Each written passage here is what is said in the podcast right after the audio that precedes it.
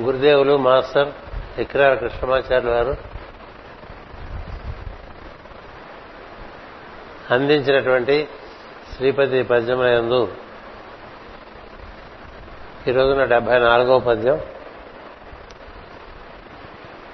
క్లుప్తంగా ఐదు నిమిషాలు వివరించుకుని అటు పైన భాగవత ప్రవచనంలోకి ప్రవేశిద్దాం. నిన్ను దర్శించుట మాని నిర్వచనములు నిండారుటేలా ప్రభు. మనసును అర్పించుట మాని ఆ మనసు నీ మార్గంబులేలా కనం తనువర్పించుట మాని తనువుతో తదధ్యాత్యకార తద్వ్యధాకార్య కర్మములు కొనుటలు మానగా పూనుటల్ నయమకు నయమటే గూఢాత్మయో శ్రీపతి. సరాసరి అనుక్షణం దర్శించడం మానేసి కనపడుతున్న దాంట్లో చూడకుండా ఎక్కడెక్కడో వెతుక్కుంటూ దాని గురించి రకరకాలుగా నిర్వచనాలు చేసుకుంటూ అట్లా బతుకంతా తెరాల్చుకోవడం ఎందుకని అడుగుతున్నాడు ప్రత్యక్షంగా ఎదురుగా మన దైవాన్ని దర్శించకుండా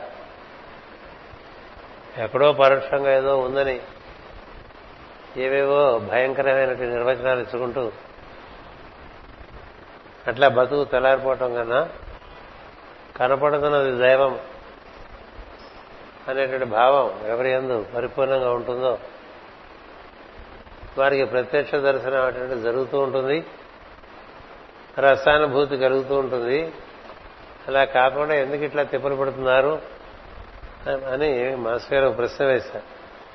మనసు అర్పించడం మాని ఆ మనసు నీ మార్గంబులేలా కనను మనసుతో మార్గం కనుక్కుందాం అనుకుంటే ఆ మనసు రకరకాలుగా పోతుంటుంది. ఎందుకంటే మనసు ప్రధానంగా స్థిరం లేనిది. స్థిరమున్నది బుద్ధి బొత్తిగా స్థిరం లేనిది మనసు. అది మాటి మాటికి కదిలిపోతుంది. అంటే దాంతో ఏం చూసినా సత్యం కాదు. దాంతో ఏం విన్నా నిలబడదు అంతా మాయగా ఉంటూ ఉంటుంది. మనకు కనిపించిందే మనకి సత్యం అనిపిస్తూ ఉంటుంది. ఉన్నది కనిపించదు. ఉన్నది చూడటం వేరు. ఉన్నది వినటం వేరు. మనం అనుకున్నది మనం చూచామనుకుని మనం విన్నామనుకోవటం వేరు.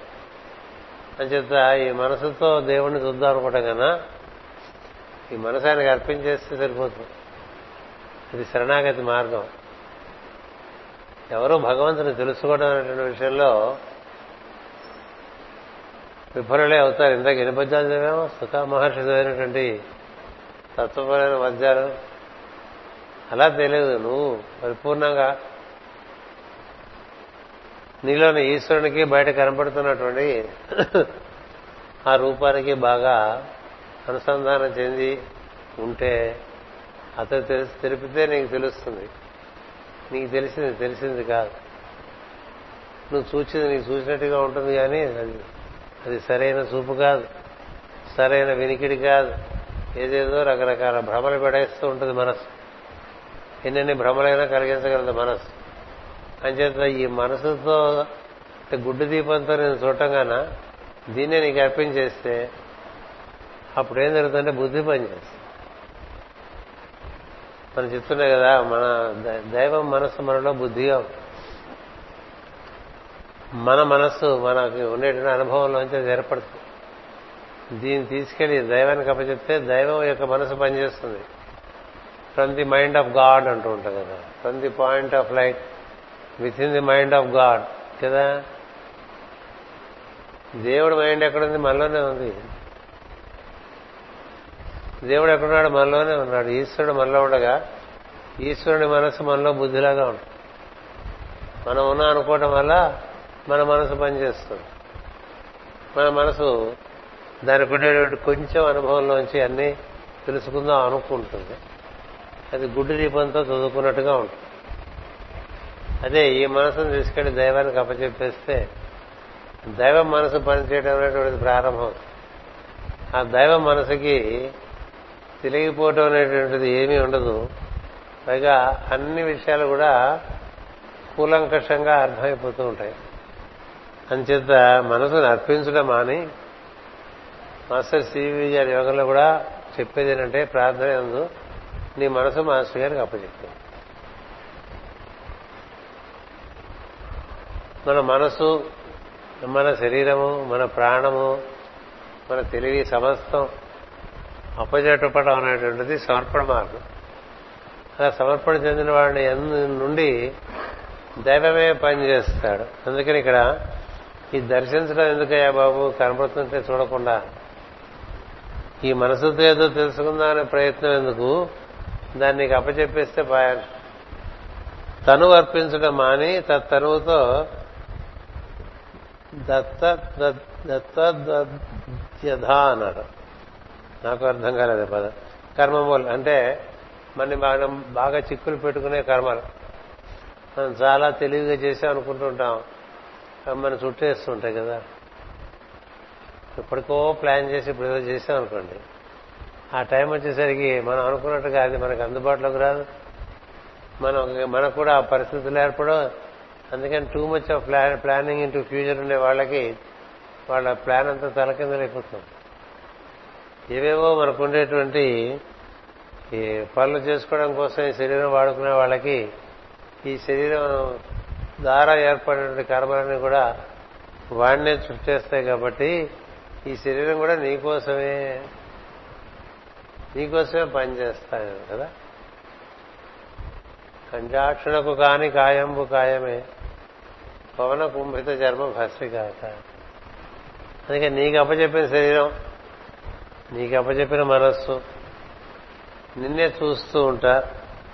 ఇలా మేము చేసుకుంటూ ఉంటే మాకు బాగుంటుంది కదా.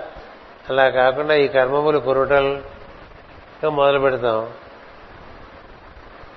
మానక పూరుటల్ మళ్ళీ ఇవన్నీ ఎప్పుడు మానేద్దామా అనిపిస్తుంది. ఎందుకంటే మనం మొదలు పెట్టాం కదా. మనం మొదలు పెట్టామని కూడా ఎప్పుడు మానేద్దామా అనిపిస్తుంది. ఎప్పుడంటే అలసట వచ్చేసినప్పుడు. శ్రమ కలిగినప్పుడు. అంటే వాడు మన నుంచి మొదలుపెట్టాడు అనుకోండి అలసట ఉండదు మానేద్దామని అనిపించదు. అయితే అది మానేద్దాం ఇది మానేద్దాం ఇంకోటి మానేద్దాం అనే భావాలు వస్తూ ఉంటాయి. అంచేత ఈ కర్మములు కొనుటల్ మానకబూనుటల్ నయమటే గూఢాత్మ యో శ్రీపతి అన్నాడు.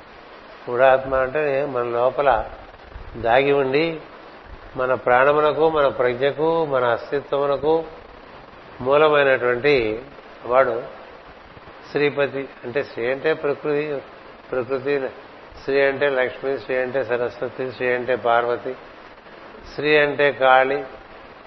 అందుకని ఆ స్త్రీకి పతి అయిన ప్రకృతికి పతి అయినటువంటి వాడు మనందరికి కూడా పతి అయినటువంటి వాడు. ఆయన అందరి ఎందు గూఢంగా ఉంటాడు. అందుకే నేను నీలోకి అర్పణ చెందుతూ ఉంటాను. నువ్వు నాలోకి ప్రవేశించి నీకేం తోస్తే చూసుకోవచ్చు నా నిన్ను నువ్వేం చేస్తే చేసుకో. నేను మరి ప్రత్యేకమైనటువంటి ప్రణాళికలే ఉండవు స్కీములే ఉండవు. నాదనే భావం ఉండదు. ఆ రూట్లో వెళ్ళిపోవచ్చు కదా. ఈ కష్టాలు ఎందుకు అనేటువంటి ఒక భావం మాస్ గారు డెబ్బై ఆరో పద్యంగా వ్యక్తం చేశారు. అటుపైన మనకి భాగవతం.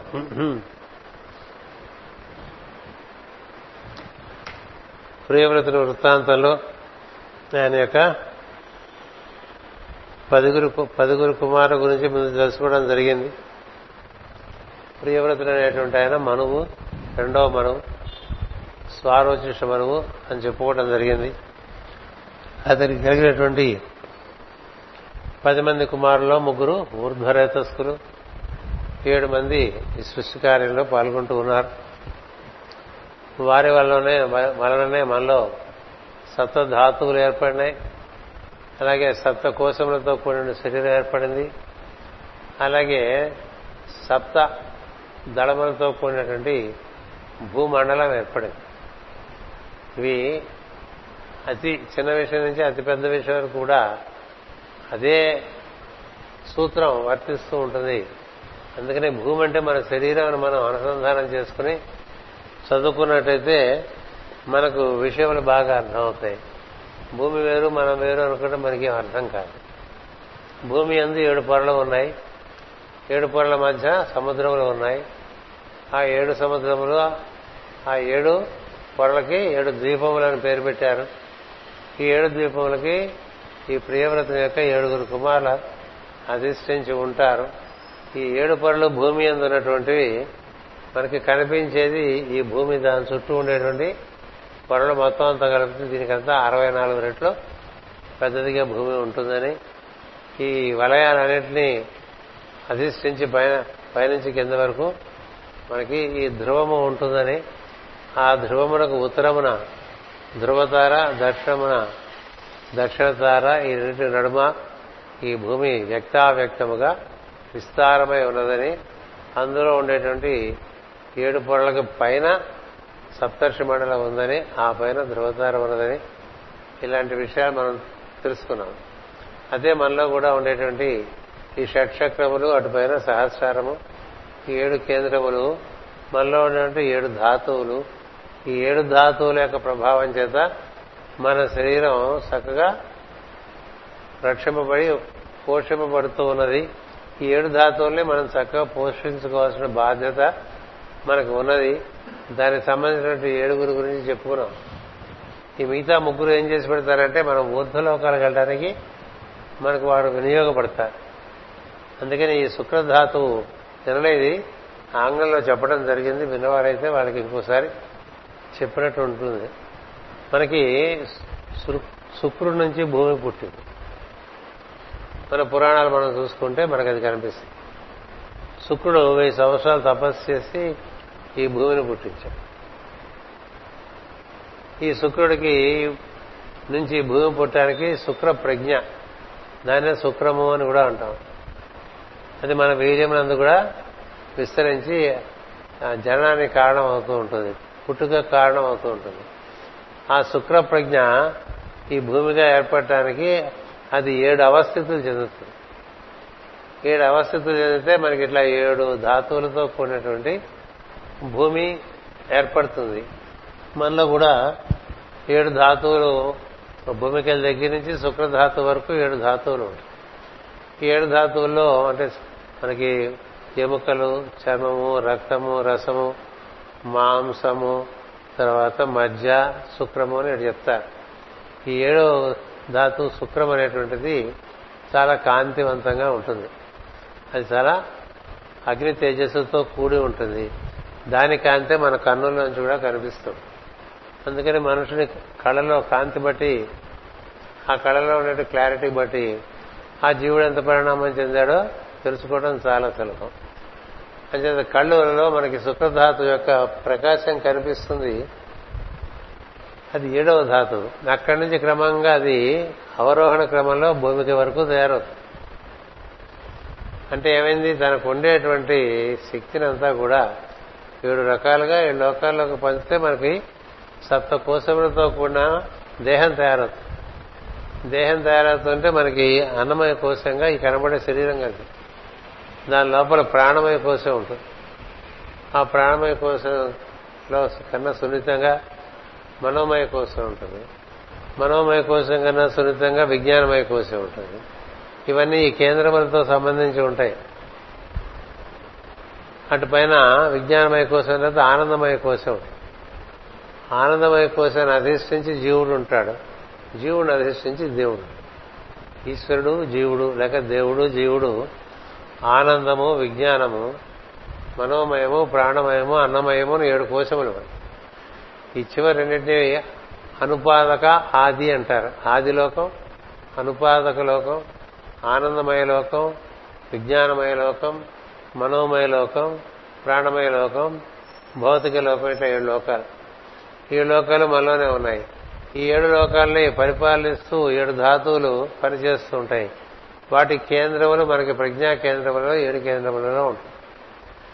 అలా మనకి ఈ ఏడు ద్వీపములు మనకి లోపల ఉన్నాయి. భూమికి ఏడు ద్వీపములు బయటగా ఉంటాయి. మనం భౌతికం బయట కనబడి దాని లోపల ఇవన్నీ కనిపిస్తుంది లోపల రక్తము రసము మాంసము మజ్జ ఇవన్నీ మనకి శుక్రము ఇవన్నీ ఒకదాని లోపల ఒకదాని లోపల లోపలగా ఉంటాయి. దీనికి సరిగ్గా వ్యతిరేకంగా ఉంటుంది భూమి. అందుకని మనకి ఇద్దరికి మధ్య ఆకర్షణ శక్తి ఉంటుంది. Unlike poles attract like poles repel అంచేత ఏం జరుగుతుంది? భూమి మీద మనం అంటు పెట్టుకుని ఉన్నాం. అవి ఎలా ఉంటాయి? ఈ పదార్థమైన గోళం చుట్టూ నీరు ఉంటుంది. అది ఉప్పు సముద్రం. కదా? ఆ తర్వాత ఒక ద్వీపం ఉంటుంది. ఆ తర్వాత ఇంకో సముద్రం ఉంటుంది. మళ్ళీ ఒక ద్వీపం ఉంటుంది. మళ్ళీ ఒక సముద్రం ఉంటుంది. మళ్ళీ ఒక ద్వీపం ఉంటుంది. ఒక సముద్రం ఒక ద్వీపం సముద్రం ఒక ద్వీపం సముద్రసారి ఫోటో చూపించాం కదా ఇది ఫోటో. గుర్తుండే ఉంటుంది. ఈ మధ్యలో ఉండే బిందువు ఉంది. ఆ బిందువు భూమి. దాని చుట్టూ సముద్రము ద్వీపము సముద్రము ద్వీపము. ద్వీపం అంటే మన భూమిలాగా స్థూలంగా ఉండదు అది. స్థూలంగా ఉండక దీనికన్నా సూక్ష్మంగా ఉంటుంది. దానికన్నా సూక్ష్మంగా దానికన్నా సూక్ష్మంగా ఒకదానికన్నా ఒకటి సూక్ష్మంగా ఉంటుంది. చిట్ట చివరికి ఉండే దీపాన్ని పుష్కర దీపం అంటారు. దాని చుట్టూ ఉండే జలాన్ని శుద్ధ జలం అంటారు. ఈ లోపల మనకి ఉప్పు సముద్రం మనకు తెలుసు కనిపిస్తుంది. మొదలే చెప్తారు. ఉప్పు సముద్రం ఉప్పు సముద్రం తర్వాత క్షీర క్షార సముద్రం ఇక్షు సముద్రం క్షార సముద్రం అంటే పులగం. అటు పైన పాల సముద్రం నేతి సముద్రం అట్లాగే ఈ భాగానికి వచ్చేసరికి పాల భాగానికి పెరుగు సముద్రం అటు పైన శుద్ధజల సముద్రం. అవన్నీ ఇప్పుడు మళ్ళీ చదువుతాం ఎలాగూ. అలా సూక్ష్మంగా బయట ఏర్పడిపోయాడు అందుకని ఈ భూమండలము వేరు ఈ భూమి వేరు. గుర్తుపెట్టుకో. ఈ కనబడుతున్న భూమిని జంబూద్వీపం అంటాం. ఈ మొత్తం ఏడు పొరలతో ఉండేదాన్ని భూమండలం అంటారు. భూమాత అంటే ఆవిడ. ఏడు పొరలతో ఏడు ద్వీపములతో మళ్ళీ ద్వీపాల్లో చాలా పర్వతాలు ఉంటాయి. ఆ పర్వతాలన్నీ మనకేమి మందే భూమి మీద పర్వతాలే మనకు తెలియదు ఆ పర్వతాలు తెలియడానికి చాలా దృష్టి కావాలి. అలాంటి దృష్టి ఉన్నవాడు కాబట్టి వేదవ్యాస మహర్షి రాసి ఇచ్చారు అంచేది ఇవన్నీ మన లోపల ఒక కేంద్రంలోకి మనం వెళ్తూ ఉంటే మూలాధార నుంచి ప్రజ్ఞ స్వాధిష్టానంలోకి మణిపూరకంలోకి అనాహతంలోకి విశుద్ధిలోకి ఆజ్ఞలోకి ప్రవేశిస్తుంటే ఇవన్నీ దర్శనాలయ్యే అవకాశం చాలా. మనం ఒక్కొక్క కేంద్రంలోకి ఉపోద్భగతిని వెళ్తూ ఉంటే మన యొక్క ప్రజ్ఞ ఈ శరీరాన్ని విస్తరించు. విస్తరించి ఇతరమైన విషయాలన్నీ గోచరిస్తూ ఉంటాయి. ఇట్లా ఏడు పొరల్లో ఇక్కడ చెప్తున్నారు. దీన్ని నాలుగు చెప్తారు. త్రిపాదశ అమృతం దివి ఒకటి కనబడదు ఒకటి కనబడుతుంది మూడు కనబడవు అని చెప్తారు. ఇట్లా ఏడుగా చెప్తారు. అంతేకాదు తొమ్మిదిగా కూడా చెప్తారు. ఒకసారి మనకు విషయం తెలిస్తే వివరించేప్పుడు పెద్దవాళ్ళు రకరకాలుగా వివరించారు. అందుకనే ఏకం సత్ విప్రా బహుదా వదంతి అన్నారు. ఒకే సత్యాన్ని తెలిసి తెలిసి విశిష్టమైన ప్రజ్ఞ కలిగిన వాళ్ళు రకరకాలుగా మనకు వివరించి ఇచ్చారని అంచేత ఈ ఈ ఈ ఋషులు ఈ ఏడుగురు కుమారులు ప్రియవ్రతుని కుమారులు వారు మనకి ఎలా జీవించాలో తెలిపారు గుర్తే ఉంటుంది కదా ఒకటి the fire at the tongue. నాలుగు మీద ఉండేది జ్వాల. అది సరిగ్గా వినియోగించకపోతే పతనం చెందుతాడు పతనం చెందుతాడు అటుపైన మనసు చెప్పారు కదా? మనసులో ఉన్నతోన్నత భావాలు నీవు ఎంత దానికి ఆశ్రయం ఇస్తావో అంత నీకు అది ఉన్నతికి తోడ్పడుతుంది. అది రకరకాలుగా అది వినియోగింపబడుతూ ఉంటే అది నిన్ను కాల్చేస్తుంది. కదా? రెండు. మూడు కమలాక్ష నర్చించు కరములు కరములని నీ చేతులతో పనిచేస్తే ఎవరికైనా పనికి రావాలి ఏ పని చేయకుండా ఎవరికి ఉపయోగపడకుండా ఉండేవాళ్ళు ఈ సృష్టిలో స్థానం లేదు. అది మూడు కదా? మనకట్లా అందరి పేర్లు చదువుకుంటూ వచ్చే ఆగ్నేయుడని హిద్మచిహుడని మహావీరుడని మహావీరుడు అంటే చేతులతో పనిచేసేవాడు. యజ్ఞబాహు అని ఒకసారి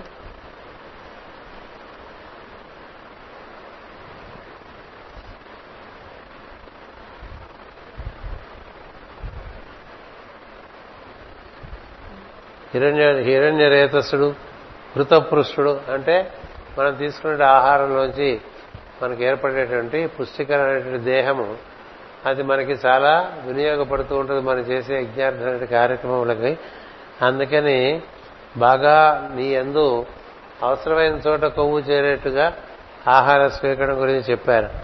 అది ఆ తర్వాత హిరణ్య రేతస్ అనేటువంటిది తెలియపరిచారు. ఆ పైన మనకి మేధాతిథి అనేటువంటి ఒక అగ్ని అటుపైన మనకి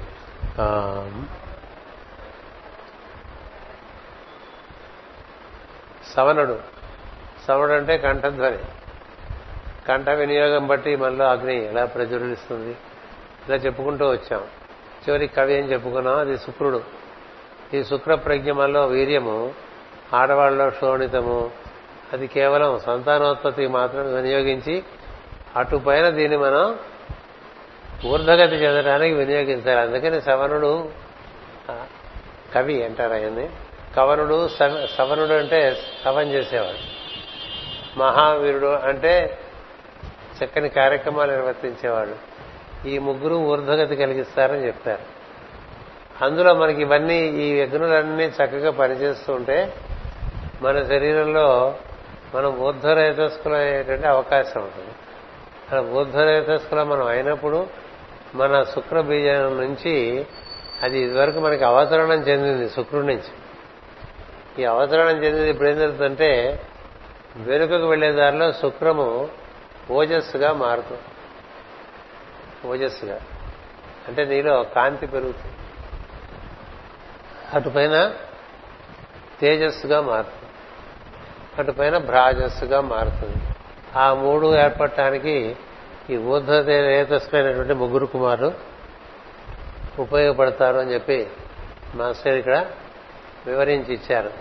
దానివల్ల ఏం జరుగుతుందంటే మనం అందరం ఏ రూట్లో దిగొచ్చాము ఏ మార్గంలో దిగొచ్చాము ఆ మార్గంలో తిరిగి వెళ్ళటానికి మనం అప్పుడు సరైనటువంటి అర్హత కలుగుతుంది. ఆ శుక్రుడి నుంచి దిగివచ్చి ఈ భూమి మీద ఉన్నటువంటి మహాప్రజ్ఞయే సనత్ కుమార ప్రజ్ఞ. అందుకని శుక్రుని ప్రతినిధిగా ఈ భూమి మీద శమళ గ్రామంలో సనత్ కుమారుడు ఉన్నాడు అని చెప్పి మనకి మన గ్రంథాలు చెప్తూ ఉంటాయి. అందుకని సనత్ కుమారుడే ఈ భూమండలం దాటి వెళ్ళటానికి మనకి చిట్ట చివరిగా ఆజ్ఞ ఇచ్చేటువంటి వాడు. అతనికి కుడి భుజం లాంటి వాడు మైత్రేయ మహర్షి. వారి ఇరువురి మధ్య ఏమాత్రం ఆ, వ్యత్యాసమే లేదు. ప్రజ్ఞపరంగా కానీ పాఠవం పరంగా కానీ ఇద్దరు తలొక స్థానాన్ని అందుకుని నిర్వర్తిస్తూ ఉన్నారు. ఇలా మనం నిర్వర్తించుకుంటూ వెళ్తే శుక్రగతి చెందవచ్చు. శుక్రగతి చెందినటువంటి జీవుడు అనంతకాలం కృషి జరిపినప్పుడు బుధుని చేరుకుంటాడు. బుధుడి నుంచి సూర్యుడిని చేరుకుంటాడు. అలా ఉంది మార్గం. ఇక్కడ మనం సరిగ్గా నిర్వర్తించలేదనుకోండి మన ఇక్కడి నుంచి డీ ప్రమోట్ చేస్తారు. ఆ డీ ప్రమోషన్ కూడా మళ్ళీ లోకాలు ఉన్నాయి అవి మనకి భూమికి లోపాలు ఉన్నాయి. ఆ భూమి లోపల ఈ తలము అంటే ఈ భూలోకం దీని కింద ఉండేటువంటి స్థలములన్నింటినీ కూడా అధోలోకాలని చెప్పారు. అంతేకాక మనలో కుజ ప్రభావం సరిగ్గా నిర్వర్తింపబడక మనం బాగా తంటాలు పడుతూ ఉంటే అందరికీ కుజ దోషాలు చాలా రకరకాలుగా ఉంటూ ఉంటాయి. అందుచేత వీళ్ళందరికీ చక్కగా ట్రైనింగ్ ఇవ్వడానికి కుజగ్రహంలో కూడా తీసుకెళ్ళి అక్కడ కూడా మనకి శిక్షణ ఇచ్చేటువంటి విధానాలు ఉన్నాయి. మరువు మహర్షికి ఆ కుజగ్రహంలో కూడా ఒక ట్రైనింగ్ స్కూల్ పెట్టుకున్నారు ఆయన. ఎందుకంటే ఏ విధంగా కుజుడితో పనిచేయాలి అనేది శిక్షణ ఇవ్వడానికి కుజగ్రహంలో ఆయన స్కూల్ పెట్టారు. ఇలాంటి విషయాలు మనకి ఎవరు చెప్పగలరు? అది కేవలం పరమ గురువుల మార్గంలో మనకు లభించేటువంటి విషయం. ఈ విషయాలన్నీ మనకి మేడం బ్లెవెట్స్కి రాసిన గ్రంథాల్లో ఉన్నాయి. మాస్ గారు వాటిని స్పిరిచువల్ అస్ట్రాలజీలో మళ్ళీ రిఫరెన్స్ ఇచ్చారు. రిఫరెన్స్ ఇచ్చారు. ఈ భాగవతంలో కూడా రిఫరెన్స్ ఇచ్చారు. అందుచేత మనకి ఇవ్వబడినటువంటి ఈ నాలుక ఈ కంఠము తర్వాత ఈ ఆహార స్వీకరణ విధానము తర్వాత మనం ఏ విధంగా మనం నిర్వర్తించుకుంటామనే ఈ తీరు ఈ మొత్తం ఇవన్నీ కూడా చక్కగా నిర్వర్తించగలిగితే మనకి ఊర్ధ్వగతికి స్థానం ఏర్పడుతుంది. అంచేత ఈ శుక్రాన్ని ఊర్ధ్వగతికి పంపించడానికి మనకి ఇదే ప్రియవ్రతునికి ఊర్జస్వతి అని ఒక కుమార్తె పుట్టిందని చెప్పి చెప్పాను మరి. ఊర్జస్వతి. తొమ్మిది మంది కుమారులు ఒక కుమార్తె. ఆ ఊర్జస్వతి అంటే నేను ఊర్ధముఖంగా తీసుకెళ్ళేటువంటి ప్రవాహం.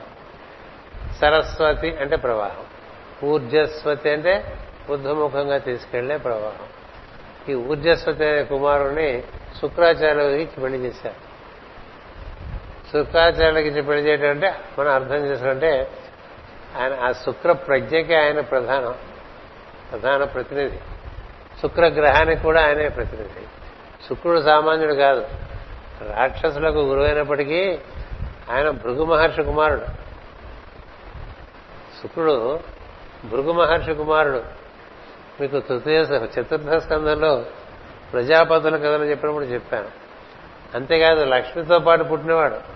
లక్ష్మి శ్రీ మహాలక్ష్మిను శుక్రాచార్యుల వారు భృగు మహర్షి నుంచి పుట్టినవారు ఇద్దరు కూడా సోదర సోదరి వాళ్ళు అనమాట అంటే అంతటి వాడు ఆయన. అందుకని ఆయన టఫ్ క్యాండిడేట్స్ అందరికీ ట్రైనింగ్ తీసుకున్నాడు ఆయన. రాక్షసుల్ని ఈ శిక్షణ ఇవ్వటువంటి సామాన్యం. రౌడీలు ఉంటారట కాలేజీలో నువ్వు పాఠం చెప్పాలంటే కష్టంగా దేవతల గురువు బృహస్పతి అయితే ఈ రాక్షసుల గురువు శుక్రాచార్యులు కదా. ఈ శుక్రాచార్యుల వారికి ఇచ్చి పెళ్ళి చేశారు. ఈ శుక్రుడికిని ఊర్జస్వతికిని దేవయాని అనేటువంటి కుమార్తె పుట్టింది అని చెప్తారు. ఈ దేవయానము అంటే ఈ ఊర్ధ్వగతి ఎదటం అంటే ఇందులోంచి బయటకు వచ్చి శుక్ర మార్గము బుధుడు సూర్యుడు అలడు మనం అంతా సూర్యుడి నుంచి వచ్చిన వాళ్ళమే. సూర్యుడి నుంచి వచ్చి ఇక్కడ రకరకాల మహర్షుల వంశాల్లోంచి దిగి వచ్చి ఆ తర్వాత ప్రస్తుతం ఇంత అవస్థితిలోకి చేరిపోయాం. ఈ చేరిపోయిన వాళ్ళంతా తిరిగి మనం సరైన దారిలో వెళ్ళాలంటే సక్రమమైనటువంటి మార్గాలు స్వీకరించి వాటిని నిర్వర్తించుకుంటూ ఉండాలి. అంచేత ఈ శుక్రుడి దగ్గర ఈ అమృతత్వ విద్య ఉన్నది. శుక్రుడి దగ్గర అమృతత్వ విద్య ఉన్నది. ఆయన శివుని చేత శివుని తపస్సు చేసి సాధించుకుంటాడు శుక్రుడు. ఎందుచేతనంటే మనకి దేవదానవ మథనం సాగర మథనం చేస్తారు కదా. చేసినప్పుడు దేవతలు కొంచెం ఒక రకంగా రాక్షసులు ట్రిక్ చేస్తారు. ట్రిక్ చేసి అమృతం వాళ్ళు ఎత్తుకుపోతారు. అందులో ఏదో ఒక ఇద్దరు అది పట్టుకున్నారు అనుకోండి రాహుకేతువులు. అయినప్పటికీ మాకు అన్యాయం జరిగింది కదా అని ఈ అసురుల తరఫున శుక్రుడు శివుణ్ణి అడుగుతాడు. చేసిన న్యాయమేనా అని? కాదని. మరి ఎందుకు ఇలా చేశాడు శ్రీ మహావిష్ణువు అన్నాడు ఆయన చేయాల్సిన పని ఆయన చేశాడు నీకేం కావాలి చెప్పాను ఆయన చేయాల్సిన పని ఆయన చేశాడు ఆయన లోకాన్ని రక్షించాలి. రక్షించాలంటే ఎవరి నుంచి రక్షించాలి? వీళ్ళని మీ వాళ్ళ నుంచే కదా. ఈ అసురుల నుంచే కదా రక్షించాలి. మరి వాళ్ళకు కూడా అమృతం వెళ్ళిపోతే నేను ఎక్స్ప్లెయిన్ చేయడు.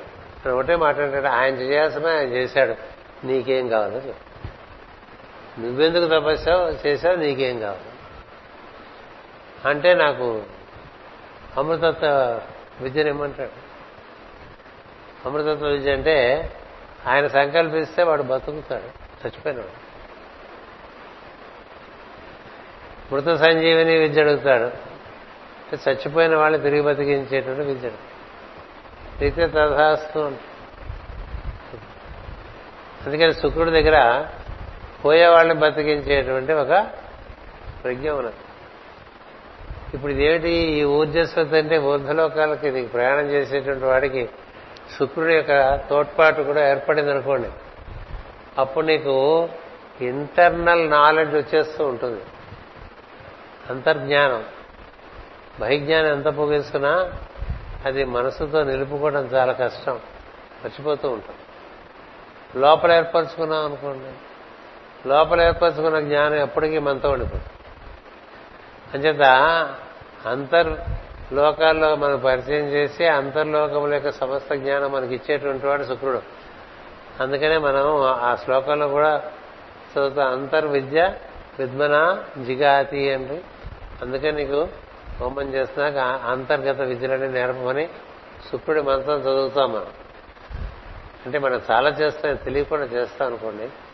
అంచేత అలా ఈ శుక్రుడు ఈ ఊర్జస్వతి నీకు ఊర్ధగతి తీసుకెళ్తారు ఈ శుక్రాచార్య వారికి ఒక ఆ కాలంలో ఒక రాజుగారు ఉంటాడు అసురరాజు. ఆయన కుమార్తె శర్మిష్ట అని. శర్మిష్ట అంటే ఆ మార్గం ఏంటంటే ఇట్లా పితృయానంగా మనం మళ్ళీ మళ్ళీ జన్మంలోకి తిరిగి వచ్చేయటం. ఇది శుక్రము ఆ పతనం చెందుతున్న కొద్దీ మనకి మళ్ళీ మళ్ళీ జన్మలు వస్తూ ఉంటాయి. శుక్రము ఊర్ధ్వగతి చెందితే మళ్ళీ ఈ జన్మలోకి రాక్కర్లేదు. ఈ కథంతా కూడా ఇందులో మనకి క్లుప్తంగా చెప్పబడుతుంది. ఇది ముందు మీకు ఉపోద్ఘాతంగా చెప్పి ఆ తర్వాత ఇందులో ఉండే విషయం చదువుతా. ఇప్పుడు మనకి ప్రియవ్రతుడు ఈ గోళం చుట్టూ తిరుగుతూ ఉంటే ఆయనకన్నీ తెలిసినాయి. ఆయన తయారు చేసిందే లేదు. ఎందుచేత ఇవంతా కూడా ప్రియవ్రతుడి అన్నగారైనటువంటి ఉత్తానపాదుడు అతని కుమారుడు ధ్రువుడు అతని అతని భార్య అంటే భ్రమి వాళ్ళందరూ ప్రాచీన బరిహి వీళ్ళందరూ ఏర్పాటు చేశారు ఈ భూమి తిరగటం ఈ భూమి ఏర్పడటం భూమి తిరగటం ఈ ఇరుసు మీద ఆధారంగా ధ్రువుని తపస్సుగా ఈ భూమి ఏర్పడటం. ఆ తర్వాత ఆయన వంశానుక్రమంలో ఈ భూమి అంతా ఏడు పొరలుగా ఏర్పడటం. ఇది తన చుట్టూ తాను తిరగటం.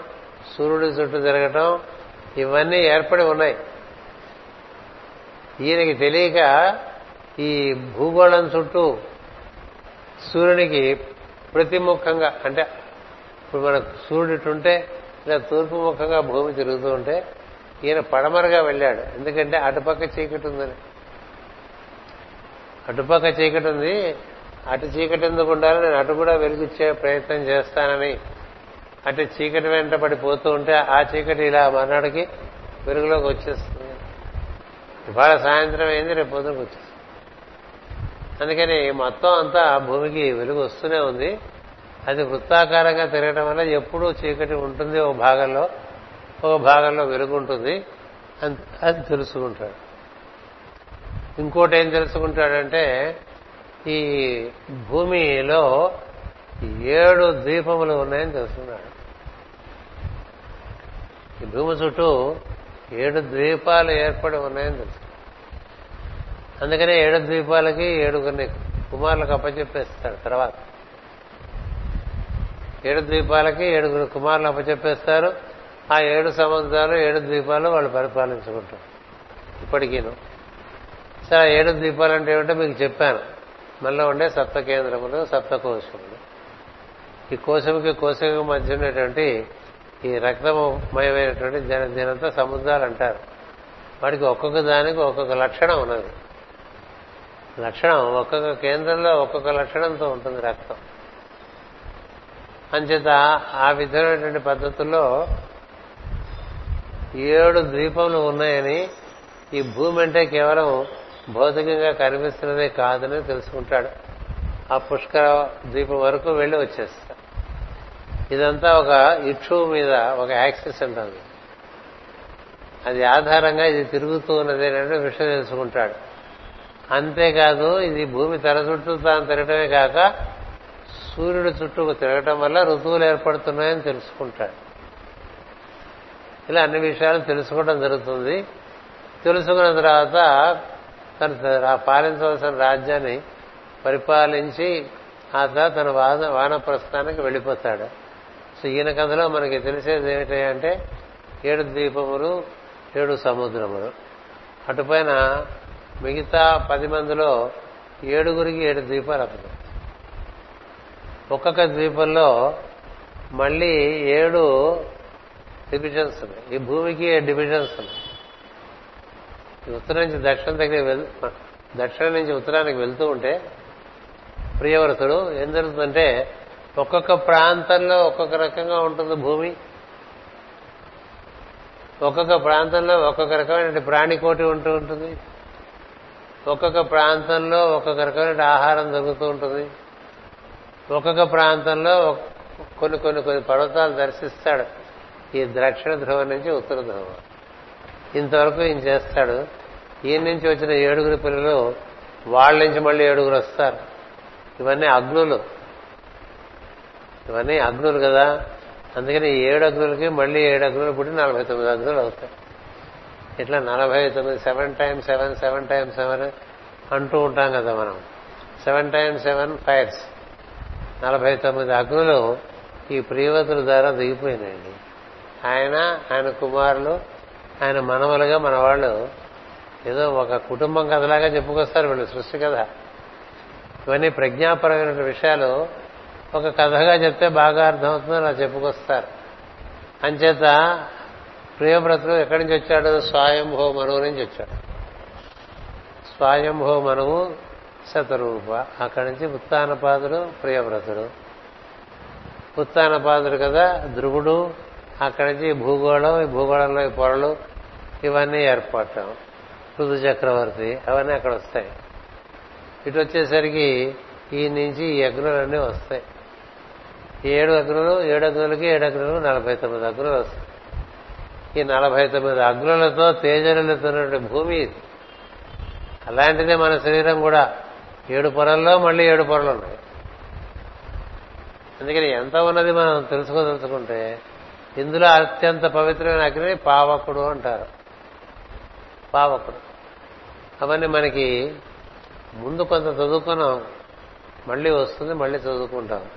ఇప్పుడు మనం పాఠంలోకి వెళ్ళి ఈ భూమిపై ఏర్పడిన సప్తద్వీపములను వరుసగా జంబూ ద్వీపము అంటే మన మనం ఉంటున్నది మనకు కనిపిస్తున్నది.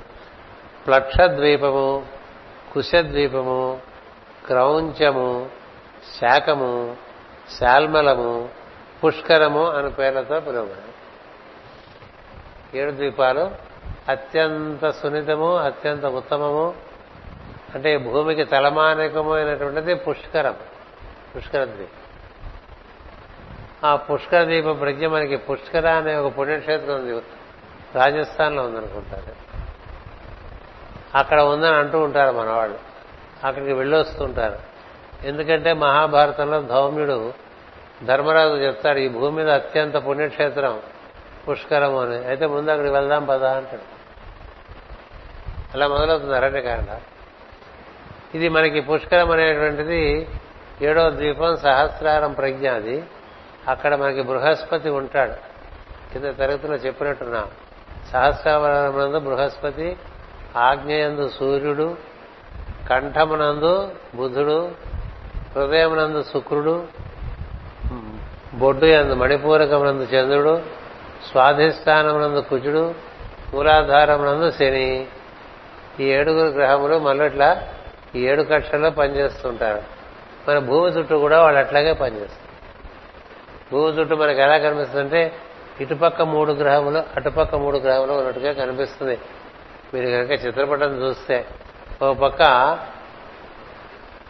కుజుడు ఆ తర్వాత వలయంలో బృహస్పతి ఆ తర్వాత వలయంలో శని ఉంటాడు. ఇటుపక్క చంద్రుడు శుక్రుడు బుధుడు సూర్యుడు. చంద్రుడు మన చుట్టే తిరుగుతుంటాడు. ఇక్కడ ముగ్గురు ఇటు బుధుడు శుక్రుడు సూర్యుడు. మరొక పక్క కుజుడు గురుడు శని. మధ్యలో మనం తిరుగుతూ ఉంటాం. ఇక్కడేమో మనకి భూమి చుట్టూ భూమజరేఖ చుట్టూ గ్రహాలు తిరుగుతున్నట్టు ఉంటాయి. మన లోపల ఈ సుషుమ్న ఎందు వెన్నెముకలో గల సుషుమ్న నందు ఈ గ్రహములన్నీ ఆ విధంగా సంచారం చేస్తూ ఉంటాయి. ఇప్పుడు మనకి బృహస్పతి నిరయణం ప్రకారం ధనస్సులో ఉన్నాడు సాయనం ప్రకారం మకరంలో ఉన్నాడు. మనలో మకరంలో బృహస్పతి ఉన్నట్టు అంటే మనకి మకరం అంటే హృదయస్థానం. అక్కడ దర్శనం చేసుకుంటూ ఉండాలి. అట్లాగే ఒక్కొక్క గ్రహం ఒక్కొక్క రాశిలో ఉంటుంది అక్కడ లోపల నిట్టుగా దర్శనం చేసుకుంటూ ఉండాలి. ఈ బయట దీనికి సరిగ్గా వ్యతిరేకంగా మనకి మనకి లోపలగా ఉంటాయి అవన్నీ బయట ఉంటాయి భూమి మీద వాటిని విధంగా వర్ణించారు. ఇప్పుడు దీనికి మీరు బొమ్మ చూశారనుకోండి ఇక్కడ. ఇలా ఒక మనిషి కూర్చున్నట్టు అందులో ఏడు స్థానాలు. ఏడు స్థానాల్లోనూ ఇవి ఏడు లోకాలు. ఏడు లోకాలకి ఏడుగురు గ్రహాల అధిపతులుగా ఇది భూమి. భూమి చుట్టూ అంటే ఇది భౌతికమైన భూమి అనుకోండి ఇది. అనుకున్న దీనిలో మీకు ఏడు సమాంతర రేఖలు ఉంటాయి. ఏడు భాగాలుగా డివైడ్ చేస్తారు. ఎందుకని? ఒక్కొక్క దాంట్లో ఒక్కొక్క రకమైన వాతావరణం ఒక్కొక్క రకమైనటువంటి ప్రకృతి ఉంటుంది. అందుకని ఇక్కడ ఏం చెప్తున్నారంటే ఈ విధంగా ముందు మనకి ఏడు భాగములుగా భూమి కనిపిస్తూ ఉంటుంది. అలాగే ఏడు పొడల ఎందు భూమి కనిపిస్తూ ఉంటుందని మనం అర్థం చేసుకోవాలి. అటుపైన అందు జంబూ ద్వీపము లక్ష యోజనముల విస్తీర్ణము కలది ఈ యోజనాలన్న పదానికి ఎంత దూరం అనేది తెలియదు దాని మీద మాస్టర్ గారు చాలా కృషి చేశారు. కానీ అది ఏమి తెలిసే విషయం కాదని చెప్పి ఎందుకంటే యోజనములు అంటే ఎంత అనేది తెలియదు అది ఎనిమిది వేలు అన్నారు కొంతమంది ఆమడ అని. ఆమడ వేరు యోజన వేరు. అని కొంతమంది అన్నారు. అవన్నీ ఆ లెక్కలేవి దానికి రుజువులు లేవని రాశారు ఇక్కడ. అట్లాగే ఈ కిలోమీటర్లకి యోజనాలకి రికన్సైల్ చేయాలని మైళ్ళకి యోజనాలకి రికన్సైల్ చేయాలని అప్పటి నుంచి ఇప్పటి వరకు ఇంకా కుస్తీ పడుతున్నారు. అది ఇంకా తేలేదు అని రాశారు అంచేత మనం యోజనం అంటే ఇన్ని మైళ్ళు అని చెప్పడానికి ఏం లేదు. ఇన్ని కిలోమీటర్లు అని చెప్పడానికి ఏం లేదు. అంచేత ఇక్కడ చెప్తున్నారు జంబూ ద్వీపం లక్ష యోజనముల విస్తీర్ణము కలది అన్నారు. కాబట్టి ఈ జంబూ ద్వీపం అంటే కనబడుతున్న భూమి. సో దీని చుట్టూ కొరత వేసేస్తే అది లక్ష యోజనాలు అనుకోవాలి. అప్పుడు దాన్ని మనం కిలోమీటర్లోకి మార్చు. అంటే the circumference of the earth. ఒకసారి గూగుల్ కొడితే తెలిసే అవకాశం. Thirty thousand. సో ఇప్పుడు లక్ష థర్టీ థౌజండ్ అంటే దాన్ని బట్టి ఈక్వేషన్ వేసుకోవాలి. దాని నుండి రెట్టింపు యోజనలతో మిగిలిన ద్వీపాలు దిగువ నుండి మీదకు వర్తించును అది కింద తరగతిలో కూడా చెప్పా. దీనికన్నా తర్వాత ద్వీపం రెట్టింపు అక్కడి నుంచి రెట్టింపు అక్కడి నుంచి మొత్తం ఈ భూమి కన్నా అరవై నాలుగు రెట్లు మొత్తం భూపద్మం ఉంటుందని చెప్పా. ఈ భూపద్మాన్ని మనం అప్పుడప్పుడు దర్శనం చేసే ప్రయత్నం చేయాలి. అంటే మన మూలాధారం ఆధారంగా అది అలా విస్తీర్ణంగా అటు ఇటు. భూమి మీద మనం కూర్చున్నట్టుగా భావన చేసుకుని ఈ ధ్యానాలు చేసుకోవాలి. చేసుకుంటే కొంత అవగాహనకు వస్తూ ఉంటుంది. అంచేత మన నడుమ ఉన్న సముద్రములు వరుసగా క్షార సముద్రము ఇక్షు సముద్రము సురా సముద్రము ఆద్య సముద్రము క్షీర సముద్రము దధి సముద్రము ఉదకము సముద్రము అనబడినవి. ఇందొక్కొక్క సముద్రము దానికి ముందున ద్వీపముతో సమానమైన పరిణామము కలిగి వర్తించను ద్వీపానికి ద్వీపానికి మధ్య దూరం సమానం. ద్వీపానికి ద్వీపానికి మధ్య దూరం సమానం. కానీ ద్వీపం మాత్రం ఒక ద్వీపానికి ఒక ద్వీపానికి ఇందాక చెప్పే లెక్కల ప్రకారం రెట్టింపు. అంటే జీవులు ఉండే స్థానం ఎక్కువ అయిపోతూ ఉంటుంది. Forty thousand kilometres. చూసారా? దానిలో అంటే నాలుగైనాయి నాలుగు. సో దాని లక్షతో అంటే ఇస్తారు చూడండి చెప్దాం. ఇందొక్కొక్క సముద్రము దానికి ముందున ద్వీపముతో సమానమైన పరిణామము కలిగి వర్తించను. ఒక ద్వీపము నుండి ఇంకొక ద్వీపము కలిసిపోకుండా సందులు ఏర్పడుటకే ఈ సముద్రములు కందకముల వలె పనిచేయను ఒక అంటే కందకాలాగా పనిచేస్తుంటే వాటి విస్తీర్ణం ఒకటే. ఒక ద్వీపానికి ఒక ద్వీపానికి మధ్య ఉండే కందకం విస్తీర్ణం ఒకటే కానీ ద్వీపాల విస్తీర్ణం వేరు. ద్వీపాల విస్తీర్ణం వేరు. ఇది సర్వజీవులకును ఆశ్చర్యముగా వర్తించు విషయము అని. మూలంలో ఉంది. దీనికి మాస్ గారి వివరణం సర్వజీవులకును ఆశ్చర్యముగా వర్తించడం అనగా ఆశ్చర్యము కలిగినట్లు సర్వజీవుల దేహముల ఎందును ఇవి ఉండునని అర్థము. సర్వజీవుల నందు కూడా దేహముల ఎందు కూడా ఇవి ఉన్నాయని తెలుసుకుంటే అప్పుడు ఎక్కువ ఆశ్చర్యం కలుగుతుంది చెప్తున్నారు. భూమిపైన దక్షిణ ధ్రువం నుండి ఉత్తర ధ్రువం వరకు సత్వద్వీపములు ఏర్పడుతుండగా భూమిపై జీవుల భౌతిక దేహమునందు సత్వధాతువుల నిర్మాణము చేయునట్టి ఏడు విభాగములు కాలక్రమమున ఏర్పడాను. ఎలా ఏర్పడుతుందంటే తల్లి కడుపులో ఉన్నప్పుడే మనం తృతీయ స్కందం చెప్పినప్పుడు చెప్పాను ఎందుకంటే కపిలుడు దేవహూతికి చెప్తాడు ఏ విధంగా ఈ శూన్యతంలో చేరినట్టు శుక్రము ఒక బుడగగా మారి అక్కడి నుంచి క్రమంగా వృద్ధి చెందుతూ ఉంటే ఏ ఏ నెలల్లో ఏ ఏ విభాగాలు మనలో ఏర్పడి ఈ ఏడు నెలల్లో మొత్తం లోపల శరీరం అంతా తయారైపోతుంది. అది ఏడు నెలలే అందుకని ఏడు నెలలు అవగానే శ్రీమంతం చేసి పంపించేస్తాం. కదా? అంటే శరీర ధారణం బాగా పూర్తయింది బీజప్రాయంగా. ఇంకక్కడి నుంచి? పుష్టి కలిగి బయటకు వచ్చి ఇంక పెరగాలి ఇంకా. ఆ పెరగడం మళ్ళీ five times seven thirty five years పెరుగుతాం ఇట్లా జరుగుతుంది. ఈ లోపల మనకి ఏడు నెలల్లో పెరిగే కథ ఇక్కడ భూమిలో ఏడు లోకములు కథ మనం సమన్వయించి చూసుకుంటూ ఉండాలన్నమాట. ఈ కాలచక్రమే పితృ ప్రియవ్రతుని పరిపాలనా కాలముకు అర్బుదముల సంవత్సరములు. అర్బుదములు అంటే కోట్లు అని అందు మొదలైన జంబూద్వీపం లక్షణ యోజనము కలది. యోజనం అనగా ఎట్టి కొరతయో తెలియటకు ఆధారములు లేవు.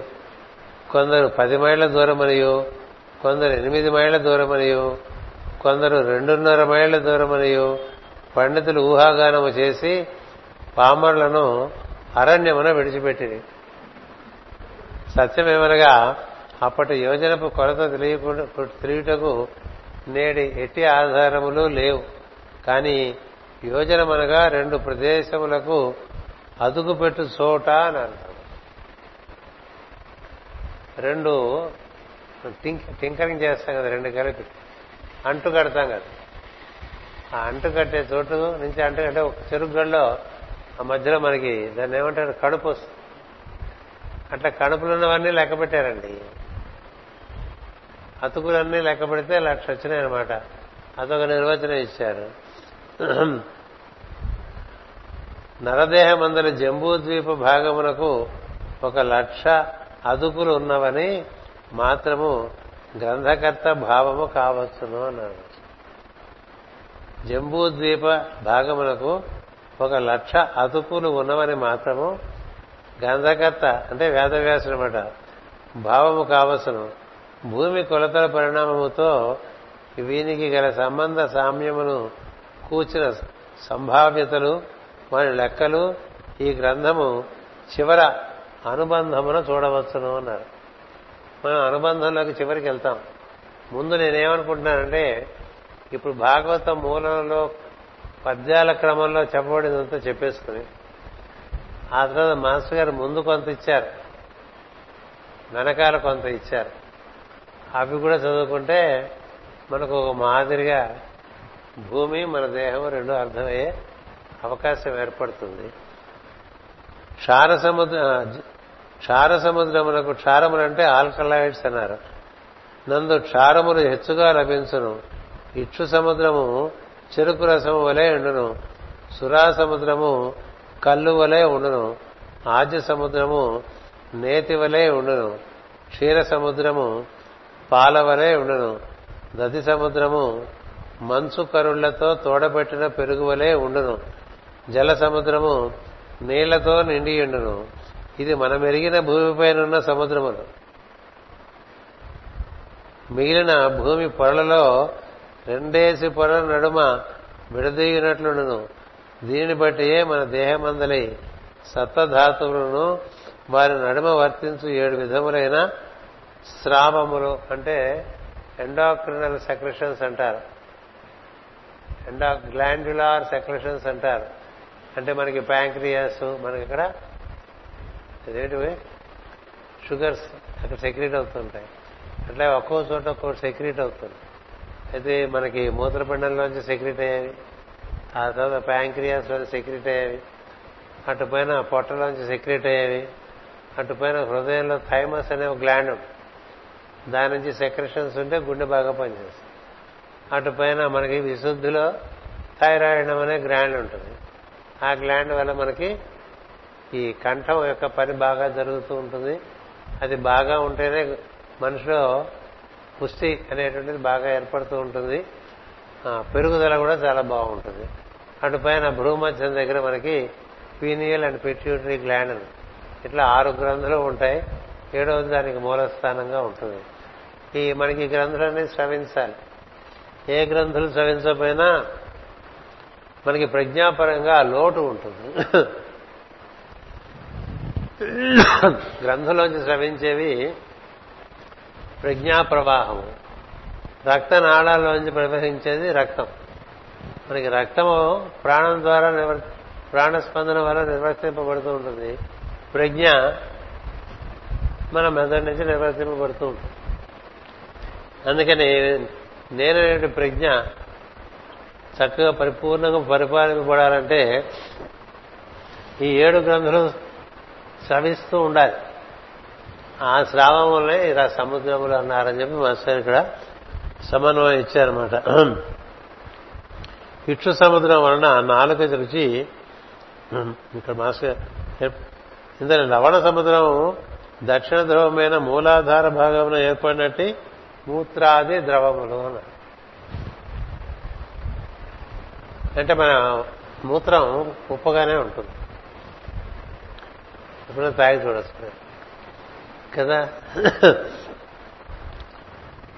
ఇక్షు సముద్రం వలన నాలుక రుచి తెలియనట్టు లాలాజలాదులు వర్తించాయి. సురా సముద్రం వలన మణిపూరిక చక్రమందరి కలుగు సముద్రము లేక రాగద్వేషాదులైన ఆవేశములకు చెమట మున్నగవానికి స్థానం ఏర్పడదు. అంటే ఈ సురా సముద్రం వల్ల మగత కూడా దీనివల్లే వస్తుంది. అమ్మవారి స్తోత్రంలో కూడా ఇవి వస్తాయి. వాడు బాగా సురాపాన మసాలత్త ఏదో మదాలత్త అని చదువుతూ ఉంటాం. ఆ ఏడు చక్రముల గురించి వివరించాను ఇవే అక్కడ చెప్తారు ఇక్కడ చెప్తారు ప్రతి ఎన్ని చోట్ల వీరుంటే అన్ని చోట్ల చెప్తూ ఉంటారు. అంటే లేక రాగద్వేషాదులైన ఆవేశములకు చెమట మున్నగు వానికి స్థానం ఏర్పడడం. ఇచ్చట వర్తించిన శక్తినే శ్రీ విద్యలో మదద్రవ అని దేవతగా అర్చింతురు. ఆమె కళ్ళు సముద్రము నడుమ మణిద్వీపమునందు ఎర్రని చుక్కలు గల చీర ధరించి భక్తులను అనుగ్రహించాలని లలితా సహస్రమున వర్ణింపబడినది. ఆమె గృహము చింతామణులతో చేయబడినది. అనగా వివిధ చింతనములు ఆశాపాశములు రాగద్వేషములు కూడా గూడు కట్టుకుని ఉన్నది ఇది మణిద్వీపంలో నేతి సముద్రం అనగా మేధస్సు అనబడు మెదడులోని సమరు పదార్థం మరియు శుక్రధాతువు. దీనివల్లే శుక్రధాతువు ఏర్పడుతుంది. నేతి సముద్రం అనగా మేధస్సు అనబడు మెదడులోని సమురు పదార్థము మరియు శుక్రధాతువు దీనిని సంరక్షించుకున్నటయే వేదాధ్యయనము యజ్ఞకర్మ. బాగా వేదాధ్యయనం చేసినటువంటి వాళ్ళకి వాళ్ళకి శుక్రం బాగా జనిస్తుంది మేధస్సు కూడా బాగా వికసిస్తుంది. మీకు వేదముల పన్నాలన్నీ కూడా పుస్తకం చూడకుండా అలా చక్కగా సుస్వరంగా పఠనం చేయలేనటువంటి గానం చేయలేనటువంటి వేద బ్రాహ్మణులు ఉన్నారు. వాళ్ళకి మరుపు ఉండదు. ఎందుకంటే వాళ్ళు ఇంత పుస్తకం కూడా చూడకుండా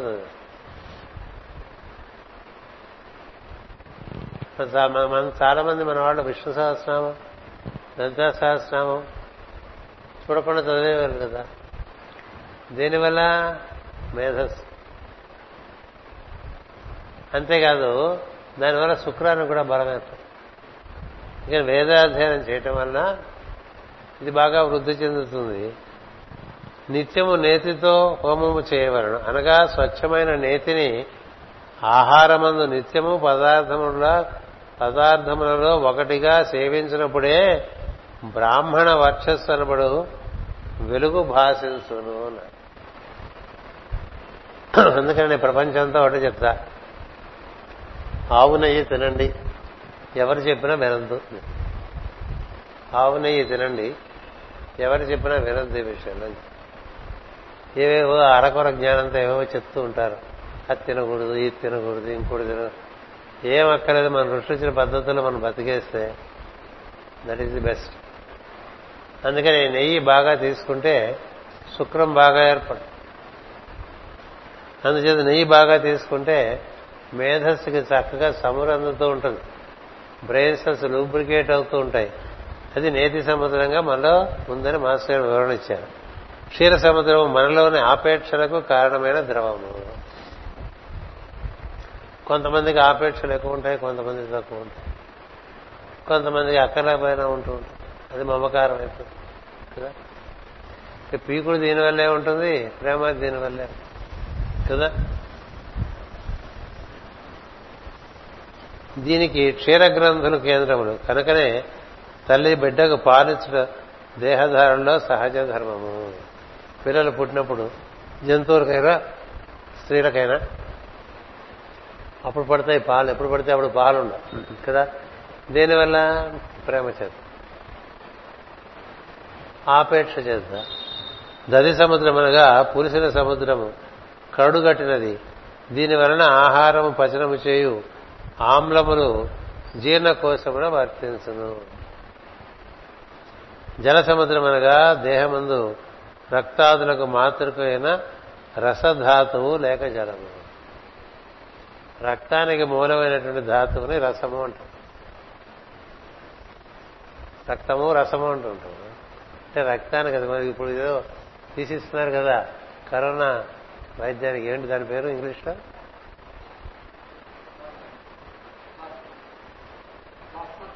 ప్లాస్. దాని మూలం రసం దాంట్లో బలం ఎక్కిస్తే బాగా అనారోగ్యవంతుడికి ఆరోగ్యం కలుగుతుందని ప్లాస్మాకు బ్యాంకులు పెడుతున్నారు కదా. అంచేత ఈ రక్తాదులకు మూలమైనటువంటి రసము అక్కడ మనకి ఈ సముద్రంలో ఏది? పడ భాగంలో ఉండే సముద్రంలో అది ఏర్పడుతుందండి. అంతేకాదు ఆహారం పచనము చేయు ఆమ్లము. యాసిడ్స్ మనలో ఆహారాన్ని బాగా జీర్ణం చేయగలిగినటువంటి యాసిడ్స్ అవన్నీ కూడా పుడతాయిట. అట్టి ద్వీప అది ఈ ఏడు సముద్రాలకి మనలో దర్శనం మాస్టర్ గారు ఇలా ఉంటాయి మనలో అని చెప్పారు. అంటే ఉప్పు సముద్రం మనలో మూత్రం అన్నారు కదా. అలాగే ఇక్షు సముద్రం అంటే తీపి అది రుచిగా మనకి నారకేంద్రం ఉంటుందన్నారు కదా. అలాగే ఒక్కొక్క దాంట్లో ఒక్కొక్కటి ఒక్కొక్కటి ఒక్కొక్కటి చెప్పుకుంటూ వచ్చారు. ఇది మరొకసారి చదివేస్తాను. క్షార సముద్రం నందు క్షారములు హెచ్చుగా లభించును. ఇది మూత్రాది ద్రవములు. మూల మూలాధార భాగంలో ఏర్పడి మూత్రాది ద్రవములు లవణ సముద్రము. ఇక్షు సముద్రం వలన నాలుకకు రుచి తిరిగినట్టు లాలా జలాదులు వర్తించును. సురా సముద్రము మనకి బొడ్డులో ఏర్పడుతుంది. రాగద్వేషాలు అవన్నీ అక్కడ ఏర్పడుతూ ఉంటాయని చెప్పారు.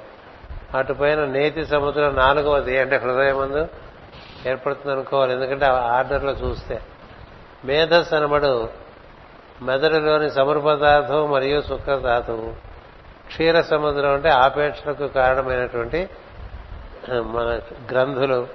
అటుపైన దధి సముద్రం అంటే మనకి ఈ పాలభాగంలో ఏర్పడేటువంటి గ్రంథులు. అటుపై ఇవన్నీ మనకి ఏర్పడతాయినటువంటి విషయాన్ని వివరించారు. అట్టి ద్వీపములు ఎందు ప్రియవ్రతుడు తనతో సమాన శీల గుణములు గల పుత్రులను ప్రభువులుగా నియమించను. ఊర్జస్వతి అని తన పుత్రికను భార్గవునకిచ్చి పెళ్ళి చేశాను భార్గవుడు అంటే భృగు కుమారుడు శుక్రుడు శుక్రాచార్యుడు. భార్గవ భార్గవ్ అని పేరు పెట్టుకుంది. అంటే భర్గ అంటే వెలుగు అని అర్థం. భర్గోదేవ అస్య ధీమహి అంటూ ఉంటాడు వెలుగులకు మూలమైన వాడని. అక్కడి నుంచి వెలుగులు మనకు ఆదిత్యులు సవితులు సవిత్రమూర్తులు సూర్యమూర్తులుగా వస్తారు. అట్లాగే సూర్యుడితో సమానంగా కొనియాడతారు శుక్రగ్రహాన్ని కూడా. ఏం చేద్దంటే అతడు చాలా కాంతివంతుడు. కానీ కాంతి విషయంలోకి వస్తే సూర్యుడి కాంతి భూమి కన్నా ఏడు రెట్లు ఎక్కువ ఉంటే శుక్రుడు కాంతి నాలుగు రెట్లు ఎక్కువ భూమి కన్నా బుధుడు కాంతి మన భూమి కన్నా ఆరు రెట్లు ఎక్కువ. అందుకనే మనకి మూలాధారంలో ఉండే వాళ్ళకి మనం అనాహతను చేరితే ఇప్పుడు కనిపించే కాంతి కన్నా నాలుగు రెట్ల కాంతి దర్శనం. భూమధ్యం చేరితే ఆరు రెట్ల కాంతి కనుక అంతేకాదు ఆ కాంతి లోకాల్లో ఉండే జీవుల దర్శనాలు జరుగుతాయి వాళ్ళతో భాషణాలు జరుగుతాయి. ఏంది మనం లోపలికి వెళ్తున్న కొద్దీ ఎక్కువ కాంతి వలయాల్లోకి వెళ్ళిపోతూ ఉంటాం. అందుకనే వాడు ఇంకా బయటికి రాబుద్ది కాదు వాడు. ఆ రుచి మరిగిన వాళ్ళు ఈ రుచుల్లోకి రారు. ఈ రుచి మరిగిన వాళ్ళు ఆ రుచుల్లోకి వెళ్ళడానికి అది ఎప్పుడో కాలం అనుగ్రహించి తీసుకెళ్ళాలి అందరూ వెళ్తారు ఏదో రోజు వెళ్ళాలి తప్పదు. ఎందుకంటే దట్ ఈజ్ అవర్ డెస్టినీ అన్నారు జార్కుల మహర్షి. To be immortal is the destiny of man అన్నాడు. అంటే ఎప్పుడూ చెప్పలేదు.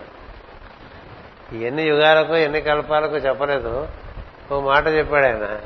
The human destiny is immortality అన్నాడు.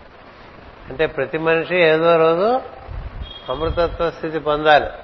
అమృతత్వ స్థితి పొందడం అంటే హృదయం చేరటమే. మనం అంతా బోర్డులో ఉంటాం. ఈ బొడ్డు నుంచి హృదయం చేయడానికి ఇన్ని బాధలు పడిపోతున్నాను బొడ్డు నుంచి హృదయం చేయడానికి ఇన్ని బాధలు పడిపోతుంది ఎన్ని బాధ ఎంత అంటే ఒక జారడు ఉంది దూరం దూరం. బొడ్డు నుంచి హృదయానికి ఓ జారడు ఉందండి ఈ జారడం నడవలేకపోతున్నాం యుగాలు అయిపోతున్నాయి అంచేత అలాంటి పరిస్థితుల్లో ఈ జ్వాలాకుడు జోకులు వేస్తూ ఉంటాడు ఆయన. ఇప్పుడు అందరి డెస్టినీ అదే అయినప్పుడు ఇప్పటికి అంతకు ముందు కల్పం అయిపోయిందిట మనం ఎవరం తరించలేదుట. ఇప్పుడు మళ్ళీ కల్పం వచ్చింది మళ్ళీ వచ్చాంట ఇప్పుడు మన పరిస్థితి ఎట్లా ఉందో మనకు తెలుసు కదా. అంచేత ఎప్పటికవుతుందో పర్వాలేదులే అవుతుంది అంటాడు ఆయన. మేము మా ఆఫీసులో అదే చెప్తుంటాం. సీఏ పరీక్షలు రాసేవాళ్ళకి పర్వాలేదులే అవుతుంది చదువుతూ ఉండని చెప్తుంటాం. నీకేదో నువ్వు చదువుతుంది ఎప్పటికప్పుడు అయిపోతుంది. అలా చదివాడు అనుకో అంటే సాధన చేశాడు అనుకో ఎప్పటికో అవుతుంది. అలాగా వీళ్ళందరికీ ఈ సరే అన్నీ అప్పచెప్పిస్తాడు ఈ భార్గవుడు అంటానికి ఇట్లా వచ్చాను. ఈ భార్గవుడు అంటే శుక్రాచార్యుల వారు. చాలా అందమైన వాడు చాలా కాంతివంతుడు చాలా సౌమ్యుడు. అసలు మీరు శుక్రుని యొక్క అవగాహన మన పురాణాల్లో అంత గొప్పగా ఇవ్వలేదేమో అనిపిస్తుంది. ఎందుకంటే హీఈస్ హ్యాండ్లింగ్ టఫ్ జాబ్స్ ఇప్పుడంతా మెరిటోరియస్ స్టూడెంట్స్ అందరినీ మన దగ్గర చేసుకుంటే వాళ్ళందరూ పాస్ అయిపోతుంటే మనం సక్సెస్ అంటే ఎట్లా? కదా?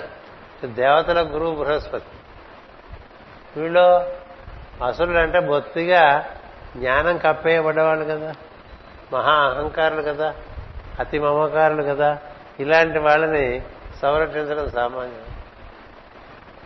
అందుకని శుక్రుని అనుగ్రహం ఎవరికి కలుగుతుందో వాళ్ళకి అంతర్ విశ్వాన్ని విద్మనా జిగాతి అంతర్విశ్వం దర్శింపజేస్తాడు ఆయన. అందుకనే ఆయన దగ్గర ఉన్న రహస్యాలు ఎవరికి తెలియదు. బృహస్పతి తెలుసా? తెలియవాడిని తెలుసు. కానీ బృహస్పతి పని అది కాదు.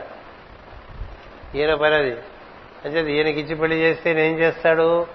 ఈయన అంతర్మార్గాల్లో నడిపిస్తాడు.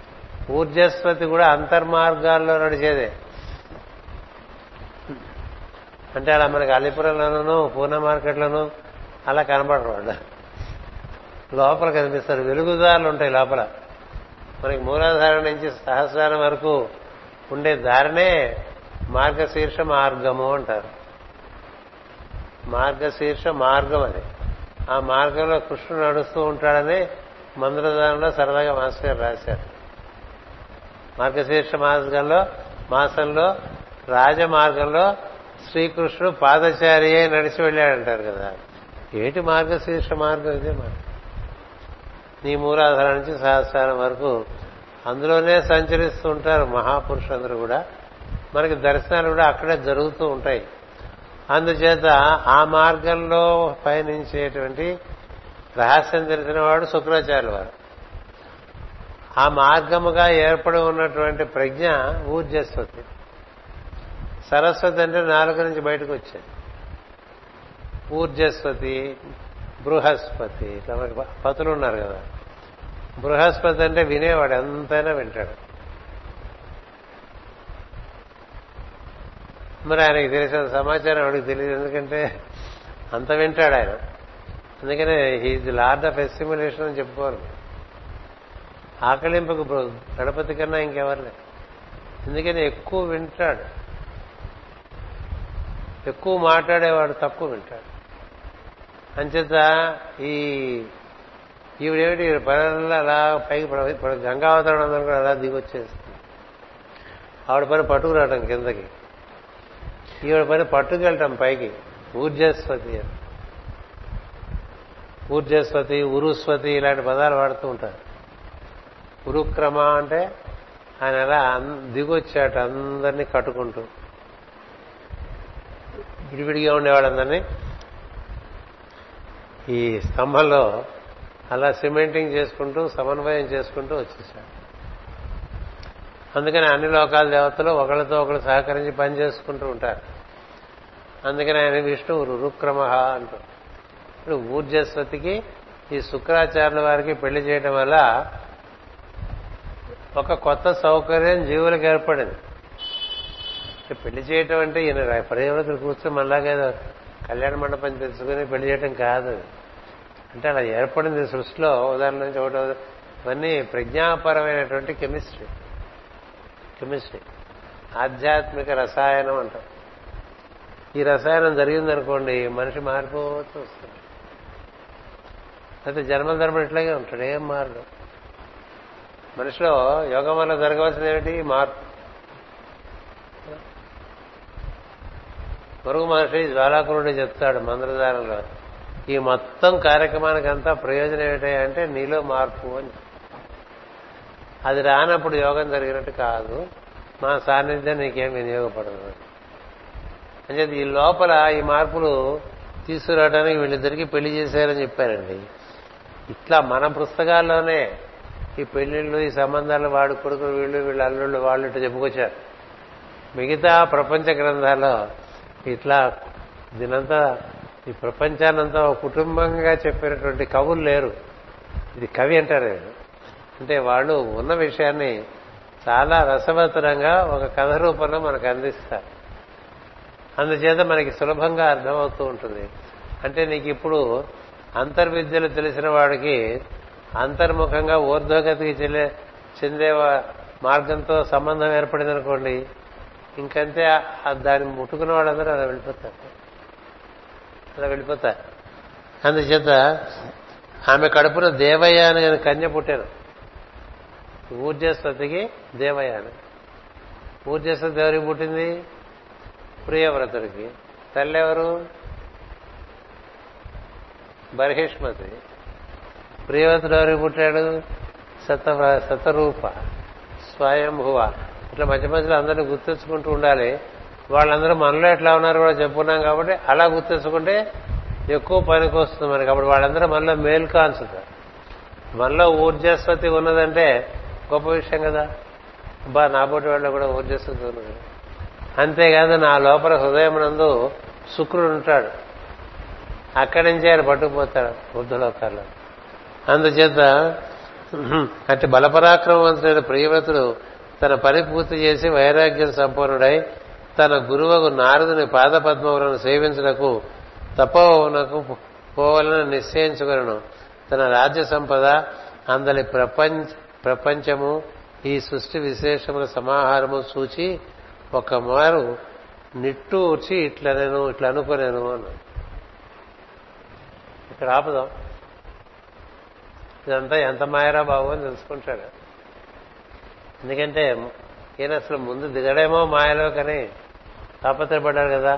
బ్రహ్మదేవుడి దగ్గర నుంచి అందరూ వచ్చి ఇది నీ కర్తవ్యం నువ్వు చేయాలి ఇది నీ కర్తవ్యం నువ్వు చేయాలి అని వెంట పడతారు నీకంతా తెలుసని నువ్వు ఇక్కడే ఉండిపోక వెళ్ళి ఈ పని చేసి పెట్టినాడు. సరే ఈ చేయటంలో ఎంత చేశాడు? ఈ చేసినంత ఎంత? వెనక్కి తిరిగి చూస్తే అంతా కాళ్ళలాగా ఉంది. వెనక్కి తిరిగి చూస్తే ఏదైనా కాలే కదా? మంచి కళ కావచ్చు పీడకల కావచ్చు కలంబోళ్ళడి పుత్రమిత్ర వనితాగారాది సంయోగములు ఉంటాయి. అంతా అయిపోయి బయటకు వచ్చినది ఓరి ఎంత పెద్ద సినిమా చూపించాడరా? అనిపించిందిటండి. దానికి భాస్కర్ వివరణ ఇచ్చారు.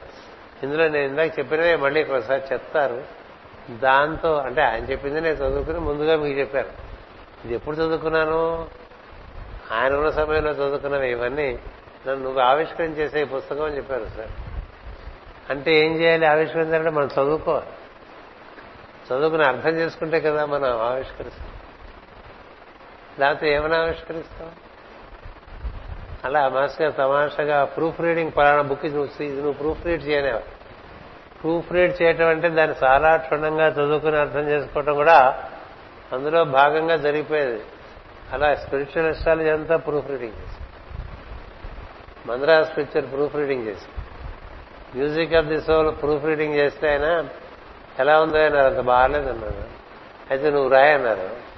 నేను రాస్తా కానీ మళ్ళీ మీరే చూడాలని. అట్లా కొన్ని కొన్ని చేయించేవాడు ఎందుకంటే దేని ఎందు ఎవడికి బాగా పట్టు దొరకాలో వాడికి పనిగా పెడితే వాడి ఊరికి నాకు ఇచ్చారనే ఫీల్ అవ్వకూడదు.